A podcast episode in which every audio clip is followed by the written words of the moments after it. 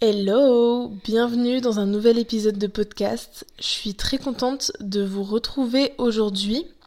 Je filme ce podcast un peu tard, donc je vais tout faire pour qu'il n'y ait pas de montage, parce que vraiment je le filme le jour J, et là il est 18h35, le jour J de la sortie. Euh, j'avais envie de vous parler, j'en ai parlé en story, de ma position en tant que féministe, de pourquoi aujourd'hui je j'ose affirmer autant mon avis et mon point de vue euh, en tant que féministe. En tout cas sur le féminisme. Euh, parce que bah, évidemment je suis engagée dans, dans le féminisme, je suis militante. Et hum, c'est venu petit à petit chez moi, donc je vais pas vous raconter mon parcours, je pense que ça n'a pas grand intérêt, mais j'ai envie de vous expliquer pourquoi aujourd'hui j'ose me positionner en tant que telle. Euh, j'aime beaucoup réfléchir, comprendre les choses, analyser avant d'avoir un avis. Voilà, j'aime beaucoup observer, écouter, euh, euh, lire, m'instruire, afin de bah, d'avoir un avis, comme j'ai dit. Et c'est exactement ce que j'ai fait dans le féminisme. Si aujourd'hui j'ose affirmer mon point de vue et le partager carrément sur mes réseaux sociaux, c'est vraiment que j'ai réfléchi au sujet et que ça me semble important pour moi. Et j'ai envie de le partager parce que, comme vous le voyez, sur Instagram, je parle beaucoup de sujets féministes. Je me définis pas féministe sur les réseaux sociaux, c'est-à-dire que je le dis, mais je l'écris pas dans ma bio par exemple, j'ai pas besoin de le dire, pour moi ça me semble évident. Et en fait, je m'en moque en soi d'avoir On critique beaucoup les étiquettes. Je pense que c'est important de le dire. Voilà, je suis féministe, mais pour moi, le plus important, c'est de savoir vers quel objectif je me dirige. Euh, je sais qu'il y a plein de mouvements féministes. Si vous vous y connaissez ou pas, il y en a qui vont dire que les choses, que certains sont ou certaines sont extrêmes. Euh, d'autres diront que certaines féministes sont des féministes, comment dire, un peu commerciales, c'est-à-dire que oui, bah bien sûr qu'on a tous envie de l'égalité homme-femme, euh, dans les mots, ça semble logique, mais euh, personne ne comprend vraiment les enjeux. Enfin, pardon, trop peu de gens comprennent encore les enjeux de, de ces inégalités hommes-femmes, à quel point ils sont présents, à quel point ils nous, ils nous posent problème. Et moi, j'ai encore du mal à, à comprendre que des gens. Enfin, je sais pas que j'ai du mal à comprendre, mais c'est difficile en fait de voir la réalité du monde qui est que il y a encore des gens qui sont en train de débattre sur le terme de féministe. Il y en a encore qui considèrent que c'est mauvais, que c'est pas bon. Donc euh, voilà, j'ai envie de me positionner aujourd'hui. Vous savez que je le fais déjà sur les réseaux sociaux si vous me suivez et même dans la vraie vie. Comme je vous l'ai dit, j'ai étudié le sujet euh, parce que pour moi ça me semble important quand je puisse, à partir du moment où je vais en discuter, où je me positionne, je vais forcément en discuter avec les gens et c'est important pour moi d'avoir les arguments qui me semblent justes, qui me semblent être vrais. Et pour ça, je crois que la meilleure chose à faire, me concernant, en tout cas dans ma vision des choses, c'est de me baser sur des faits. On peut débattre sur plein de choses, on peut débattre sur euh, des notions, des des définitions, des, des trucs. Euh, pour moi, déjà, premièrement, tant le but de, du féminisme, c'est d'aller vers le même objectif qui est celui de l'égalité homme-femme. Maintenant, la deuxième chose, c'est de comprendre les faits et de d'arrêter de les dénier, les dénier, renier. Euh, donc je vais vous partager quelques exemples et pourquoi aujourd'hui ça me fait sens de, de les partager, d'en parler, de, et de mêler en fait mon travail au féminisme, puisque c'est quand même, en fait, le, le féminisme, c'est un sujet qui est politique. Et donc dès qu'on se positionne, en fait, forcément, il y a des gens qui seront pas d'accord avec nous. Et du coup, plus on se positionne sur des sujets qui sont touchy, qui sont qui font encore beaucoup trop débat, plus il faut s'attendre à accepter les critiques, à euh, même si ça justifie rien, hein, mais il faut s'attendre à ce que des gens soient contre notre avis parce que mon métier n'est pas d'être influenceuse, n'est pas d'être euh, d'être une femme connue sur les réseaux sociaux euh, pour mon image. Je je me positionne, je l'affirme, je le crie haut et fort et je mon image ne sera pas lisse parce que je me positionne politiquement. Il y a des influenceuses qui sont qui se positionnent hein, politiquement, mais je veux dire, si tu veux vraiment être très connu, être très célèbre, je, je pense que c'est difficile vraiment de... Hormis euh, le fait que tu sois connu de par ton travail, mais je veux dire, si tu es connu via les réseaux sociaux sans, sans vraiment avoir un, un travail tel un travail artistique. Enfin, je sais pas comment expliquer parce que je dénigre pas du tout le métier des influenceurs et des influenceuses. Euh, mais je veux dire, si vraiment tu veux être connu, je trouve que c'est très compliqué de se positionner politiquement. Ou alors faut faire, faut avoir des positions qui qui plaisent. Faut pas être trop extrême. Vous voyez ce que je veux dire? Euh, C'est ce que je pense. Bref, donc je vais vous expliquer pourquoi aujourd'hui j'en suis arrivée là, euh, dans ma position de féministe, et pourquoi aujourd'hui ça me fait sens de, de le partager avec vous et de le mêler à mon travail. Alors, euh, la définition de, du féminisme est effectivement de rechercher l'égalité homme-femme. Mais à partir du moment où on vient creuser, c'est là que les avis divergent. Et en fait, on a souvent tendance à dire oui, l'égalité homme-femme, en fait, quand on va chercher des images, des représentations de cette inégalité, ça va passer par l'inégalité des salaires. Ce qui est le cas, ça existe que pour le même poste dans une même entreprise, un homme et une femme n'aient pas le même salaire. Et évidemment, c'est la femme qui est moins payée. Ça existe, c'est un fait. Euh, mais ça serait que ça le problème. On aurait totalement le droit de débattre. pardon, on aurait le droit de de nous battre plutôt, on aurait le droit de se plaindre, on aurait le droit de crier, on aurait le droit de d'être révolté. Le problème c'est que c'est pas qu'une histoire de d'inégalité de salaire. Comme je l'ai dit, le féminisme, en fait, je pense qu'il vient dénoncer un système qui ne fonctionne plus, un système qui est patriarcal, et ça passe par plein d'aspects dans nos vies, puisque on berce dans ce milieu-là qui, depuis des, siècles et des siècles, on ne sait pas jusqu'à quand, puisque désormais on nous raconte même l'histoire, finalement, euh, qu'on va dire les hommes préhistoriques, comme si on, n'existait pas de femmes. On, ne sait pas en fait, on ne sait même plus l'histoire parce que on la raconte sous un prisme qui est celui d'un monde euh, patriarcal. Euh, je vais pas aller trop loin dans mes explications, c'est-à-dire que j'ai déjà discuté avec des gens qui sont plutôt masculinistes, qui considèrent même que le, système patriarcal n'existe pas. Là, je pense que c'est trop pour. C'est trop dans le sens où il y a trop de choses à expliquer, à, démontrer pourquoi le système patriarcal existe. Euh, en tout cas, j'ai envie de vous dire que il est important, je pense, d'écouter toujours les deux parties pour se faire son avis. Euh, moi, ça me fait sens évidemment de prendre le parti du féminisme parce que parce que tout simplement j'ai l'impression que les faits sont réels et que c'est des choses que on vit en tant que femme que pour la plupart des hommes en fait c'est encore trop difficile à comprendre malheureusement en tout cas euh, beaucoup trop d'hommes ne comprennent pas ce qu'on vit en tant que femme. Euh, et je pense que du coup, c'est pour ça que c'est important aussi que j'en parle. Donc, en fait, l'inégalité homme-femme, elle est présente dans plein d'autres aspects, hormis l'inégalité salariale. Ça se présente dans.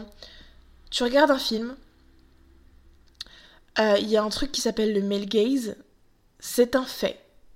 Euh, j'en ai parlé encore une fois sur Instagram. Le male gaze, c'est le regard masculin, en fait, c'est littéralement, euh, si on le traduit. Et euh, le regard masculin, il est présent dans toutes les œuvres visuelles qu'on voit. toutes les œuvres visuelles, du coup. Donc, que ce soit la photographie, le cinéma, euh, les publicités.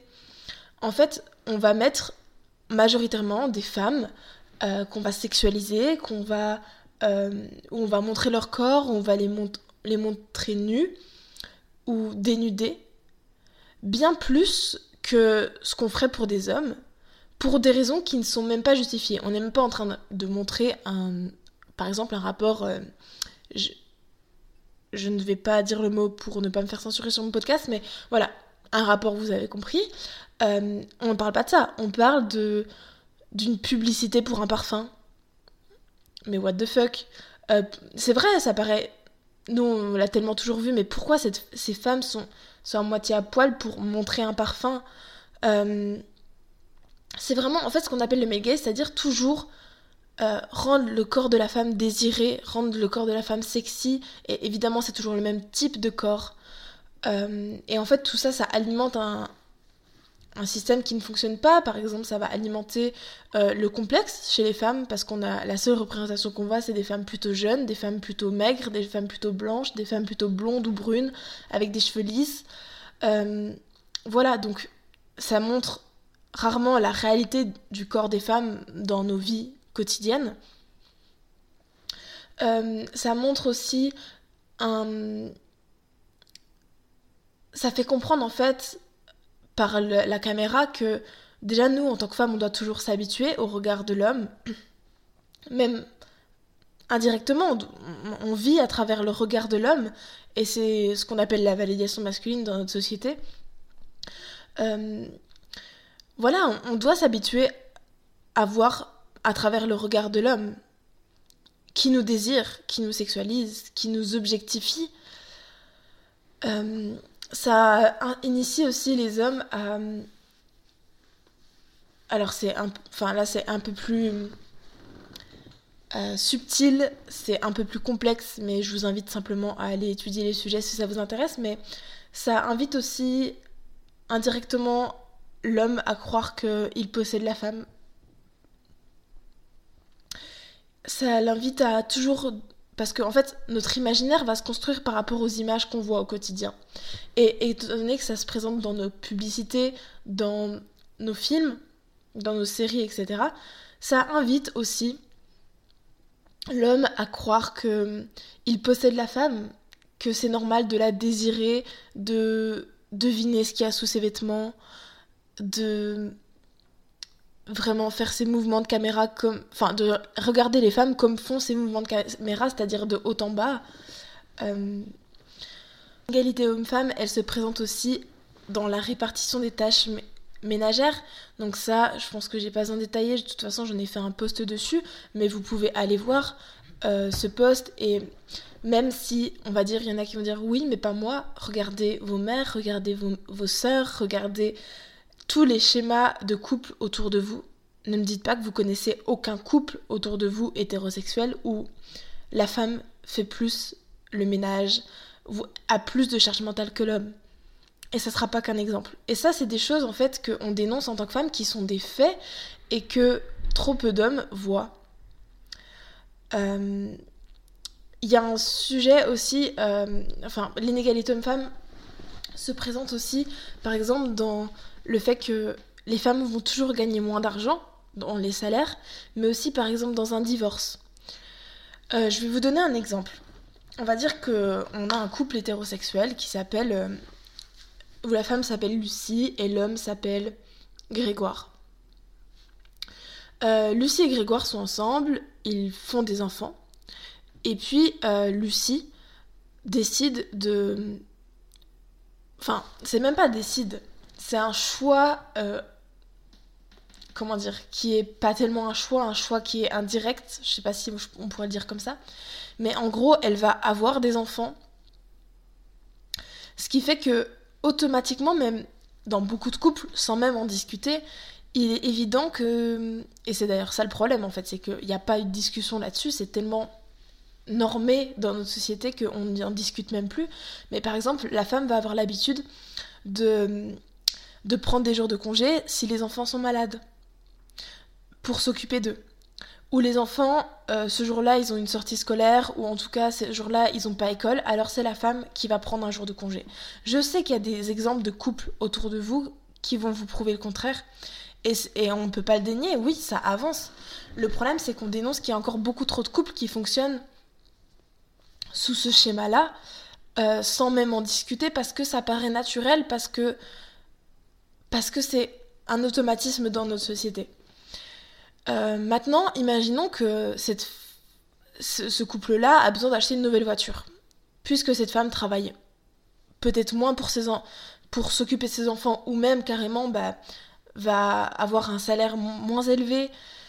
Bref, euh, statistiquement, les femmes euh, sont moins payées que les hommes. Alors, dans un couple basique, ça va pas surprendre que ce soit l'homme qui va investir pour acheter cette voiture pour faire les gros investissements, que ce soit la maison, la voiture, enfin bref. C'est pas des choses qui sont inventées, ce sont des faits, c'est réel, ça existe. Euh, maintenant, euh, euh, cette femme, elle qui aura moins de revenus, va acheter par exemple les courses. Voilà, parce que ça coûtera toujours moins cher qu'un gros investissement comme une voiture par exemple. Donc voilà comment ils se répartissent les tâches ménagères. Enfin, pardon, pas les tâches ménagères, les, les, comment ils se répartissent euh, l'argent dans le couple. Les achats. Euh, maintenant, ce couple-là divorce. Ça vous paraîtra plutôt évident que ce soit Grégoire qui récupère la voiture puisque c'est lui qui a financé la voiture. Euh, maintenant, Lucie, elle repart avec quoi? Parce que l'argent, elle l'a pas investi. L'argent, elle l'a mis dans des courses. L'argent, elle l'a on va dire pas perdu, mais remplacé par euh, du temps pour ses enfants. Et ça, dans un divorce, on ne prend pas en compte. On va pas donner plus d'argent à la femme du fait que l'homme euh, a payé la voiture, mais la femme a pris du temps pour ses enfants et a hum, payé des choses qui sont pas un investissement sur le long terme.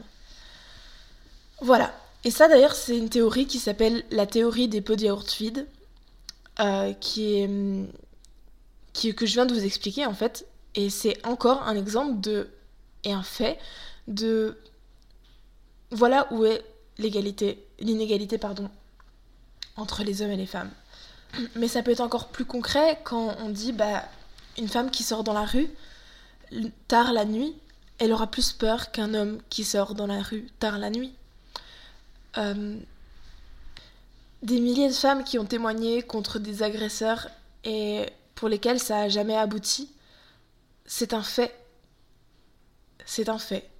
On le sait qu'aujourd'hui, euh, sur les, agressions, il y a seulement une, 1%, moins d'un pour cent des personnes qui sont condamnées.